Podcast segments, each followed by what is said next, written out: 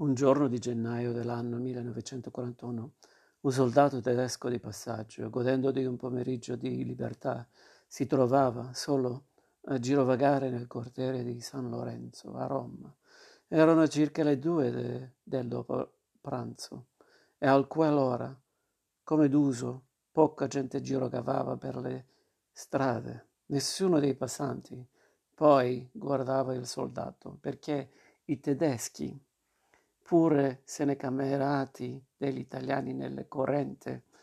Guerra mondiale, non erano popolari in certe periferie proletarie, né il soldato si distingueva dagli altri della sua serie, alto, biondino, con, col solito portamento di fanatismo disciplinare, e specie nella posizione della berretto, una conforme dichiarazione provocatoria. Naturalmente, per chi si mettesse a osservarlo, non gli mancava qualche nota caratteristica. Per esempio, in contrasto con la sua andatura marziale. Aveva uno sguardo disperato, la sua faccia si denunciava incredibilmente immatura, mentre la sua statura doveva misurare metri 1,85 più o meno. E l'uniforme cosa davvero buffa per un militare del Reich, specie in quei primi tempi della guerra, benché nuova di fattura e ben attillata sul suo corpo magro, gli stava corta di dita e di maniche, lasciandoli nudi i polsi rozzi, grossi e ingenui, da contadinello o da plebeo. Gli era capitato, in vero, di crescere intempestivamente tutto durante l'ultima estate autunno e frettando, frettando in quella smania di crescere la faccia per difetto di tempo gli era rimasta ancora uguale a prima, tale che pareva accusarlo di non avere neanche la minima anzianità richiesta per l'ultimo, per l'infimo suo grado. Era una semplice recluta dell'ultima leva di guerra e fino al tempo della chiamata ai suoi doveri militari aveva sempre abitato coi fratelli e la madre vedova nella sua casa nativa in Baviera, nei distorni, dintorni di Monaco. La sua residenza, precisamente, era il villaggio campestre di Dachau, che più tardi, alla consumazione della guerra, doveva rendersi famoso per il suo limitrofo campo di lavoro e di esperienze biologiche. Ma ai tempi che il ragazzo cresceva nel villaggio, quella macchina delirante di massacro era ancora alle sue prove iniziali e clandestine. Nelle aggiacenze e fino all'estero essa veniva addirittura lodata come una sorta di sanatorio modello per i devianti a quei tempi il numero dei suoi soggetti era di cinque o sei mila forse, ma il campo doveva farsi di anno in anno più popoloso. Da ultimo, nel 1945, la cifra totale dei suoi cadaveri fu di 66.048. Però le esplorazioni personali del soldato, come non potevano spingersi, ovviamente, fino all'inaudito avvenire, così pure nei confronti del passato. E dentro lo stesso presente erano rimaste finora assai confuse, poche triste, ristrette. Per lui quel villaggetto materno in Baviera significava l'unico punto chiaro e domestico nel ballo imbrogliato della sorte. Fuori di là, finché non s'era fatto guerriero, aveva frequentato soltanto la prossima città di Monaco, dove andava per qualche lavoro di elettricista e dove da non molto aveva imparato a fare l'amore con una prostituta anziana. La giornata d'inverno a Roma era coperta e sciroccale. Era finita ieri l'Epifania, che tutte le feste si porta via. E appena da pochi giorni il soldato aveva concluso la sua licenza natalizia, passata a casa con la famiglia. Di nome si chiamava Gunther, il cognome rimane sconosciuto. Lo avevano scaricato a Roma quella mattina stessa. Per una brevissima tappa preparatoria lungo il viaggio verso una destinazione finale, la quale era di conoscenza riservata allo Stato Maggiore, però ignota alle truppe. Fra i camerati del suo riparto si congetturava in confidenza che la meta misteriosa fosse l'Africa, dove si intendeva, pare, predisporre dei presidii in difesa dei possedimenti coloniali dell'Italia alleata. Questa notizia lo aveva elettrizzato in partenza con la prospettiva di una autentica avventura esotica. Africa, per uno appena cresciuto, che i suoi viaggi li faceva in bicicletta, bicicletta o sull'autobus che porta a Monaco, questo è un nome. Africa, Africa, più di mille soli e diecimila tamburi Zan stam tam baobab ibar, mille tamburi e diecimila soli, sugli alberi del pane e del cacao, rossi arancioni, verdi rossi, le scimmie giocano al calcio con le noci di cocco. Ecco il capo stregone Munubumbu Rubumbu sotto l'ombrello di pelle di pappagallo. Ecco il predone bianco a cavallo d'un bufalo che batte i monti del drago e dell'Atlante. Zen Samtam Baobab Ibar, nelle gallerie delle foreste fluviali, fluviali dove i formichieri ci saltano a stormi. Ho una capanna orifera e diamantifera e sul mio tetto uno strozzo ci ha fatto il nido. Vado a ballare coi cacciatori di teste. Ho incantato un serpente a sonagli, rossi arancioni, verdi rossi. Dormo su una macca nel Ruvenzori. Nella zona delle mille colline anchiappo i leoni e le tigri come lepri. Vado in canoa sul fiume degli ippopotami, mille tamburi e diecimila soli. Acchiappo i crocodilli come lucertole nel lago Ngami e nel Limpopo. Questo qua in Italia era il suo primo sbarco all'estero e poteva già servirgli come anticipo per la curiosità e l'eccitamento, ma anche prima di arrivare l'uscita dai confini di Germania lo aveva sorpreso un'orrenda e solitaria melancolia che denunciava la sua indole non formata, piena di contrasti, un po' di fatti. Il ragazzo era impaziente di avventura, ma un altro po' rimaneva, a sua stessa insaputa, un mammarolo un po' si prometteva di compiere azioni ultraeroiche da fare onore al suo, al suo Führer e un altro po' sospettava che la guerra fosse un'algebra sconclusionata, combinata dagli stati maggiori, ma che a lui non lo riguardava per niente. Un po' si sentiva pronto a qualsiasi brutalità sanguinosa e un altro po' durante il viaggio ruminava continuamente un'amara compassione della sua prostituta di Monaco, al pensare che ormai quella troverebbe pochi clienti perché era vecchia. Via via che il viaggio procedeva verso il sud, l'umore triste in lui prevalse su ogni altro istinto, fino al renderlo cieco ai paesaggi alla gente e a qualsiasi spettacolo o novità. Eccomi portato di peso, si disse, come un gatto dentro un sacco, verso il continente nero.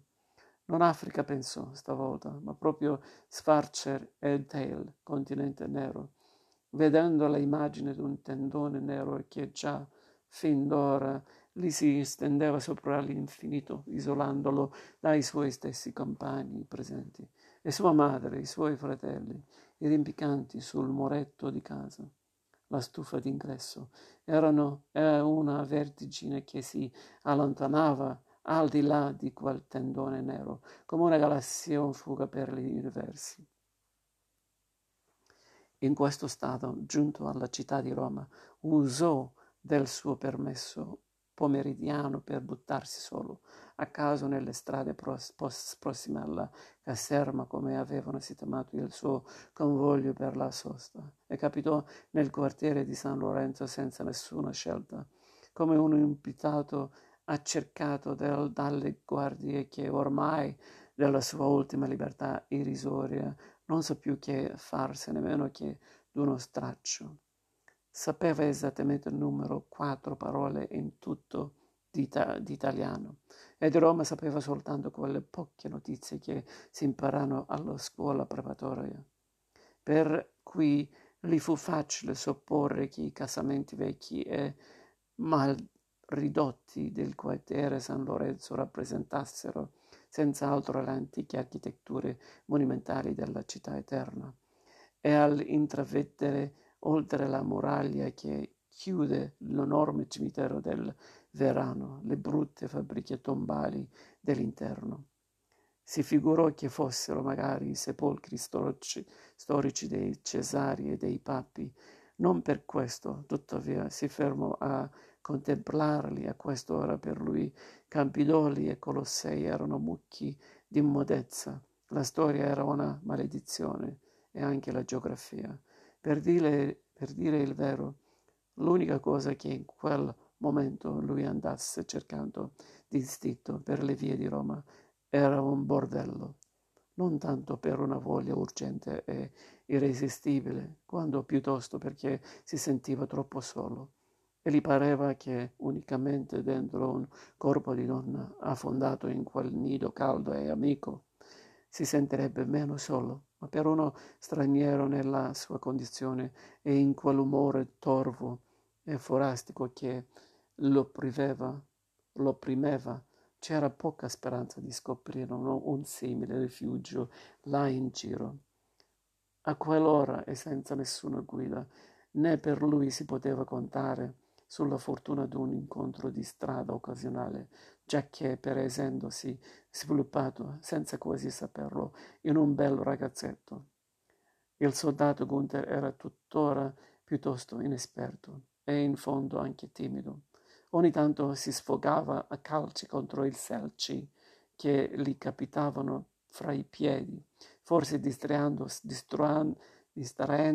per un attimo nella fantasia con la finzione d'essere il famoso Andreas Kupfer o qualche altro suo proprio idolo calcistico, ma immediatamente si ricordava della propria uniforme di combattente del Reich e riprendeva il suo contegno con una scrollata che gli spostava un poco il berretto. L'unica tana che gli si offerse in quella sua misera caccia fu un semin terrato giù da pochi gradini, che portava l'insegna, vino e cucina, da remo e, rammentando che quel giorno, per mancanza di appetito, aveva regalato il proprio rancio a un camerata, subito avvertì un bisogno di cibo e si calò in quell'interno, accarezzato da una promessa di consolazione, sia pure minima.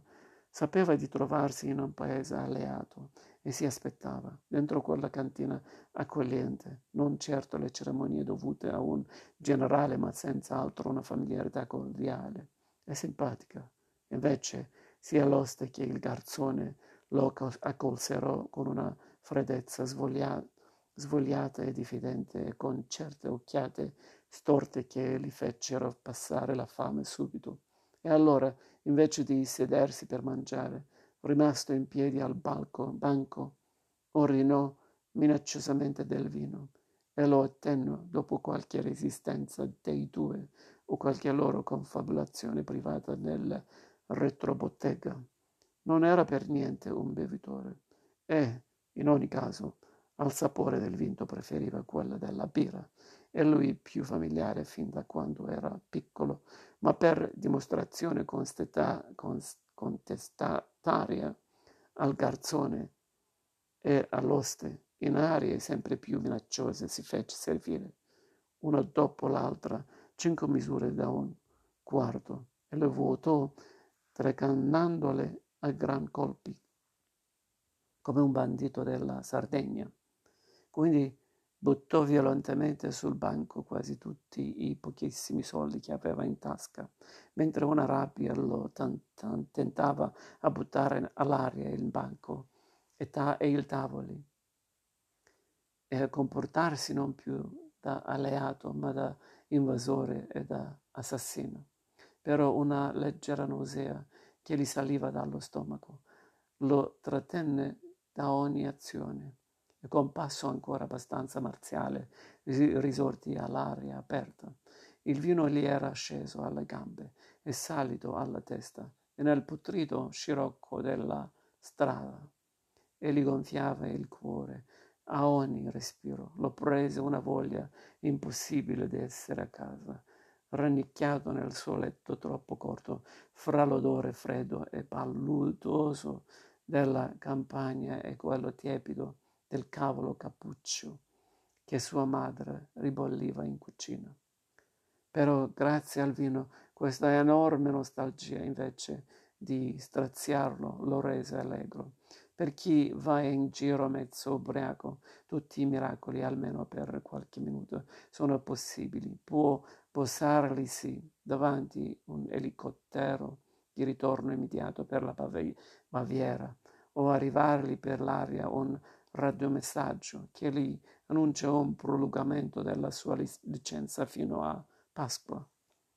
Fece ancora qualche passo sui marciapiedi, poi svoltò a caso e al primo portone che trovò si fermò sulla soglia, con l'intenzione spensierata di accucciarsi là dentro e dormire, magari su un gradino o in, o in un sottoscala, come s'usa di carnevale alle feste in costume, quando si fa quel che ci pare, senza che nessuno ci badi. Si era scordato dell'uniforme per un buffo interregno sopravvenuto nel mondo. L'estremo arbitrio dei bambini adesso usurpava la legge militare del Reich. Questa legge è una commedia Gunther se ne infischia. In quel momento qualsiasi creatura femminile capitata per prima, prima sequa al portone, non diciamo un comune ragazza o puttanella di quartiere, ma qualsiasi animale femmina, una cavalla, una mucca, un'assina, che lo avesse guardato con occhio appena umano, lui sarebbe stato capace di abbracciarla di prepotenza, magari buttato ai piedi come un innamorato, chiamandola Mein Mutter, e allorché di lì a un istante vide arrivare dall'angolo un'inquilina del casseggiato donetta d'apparenza dimessa ma civile, che in quel punto rincansava, carica di borse e di sporte. Non esitò a guardare signorina, signorina, è una delle quattro parole italiane che conosceva. E con un salto le si parò davanti risoluto, benché non sapesse nemmeno, di, nemmeno lui che cosa pretendere.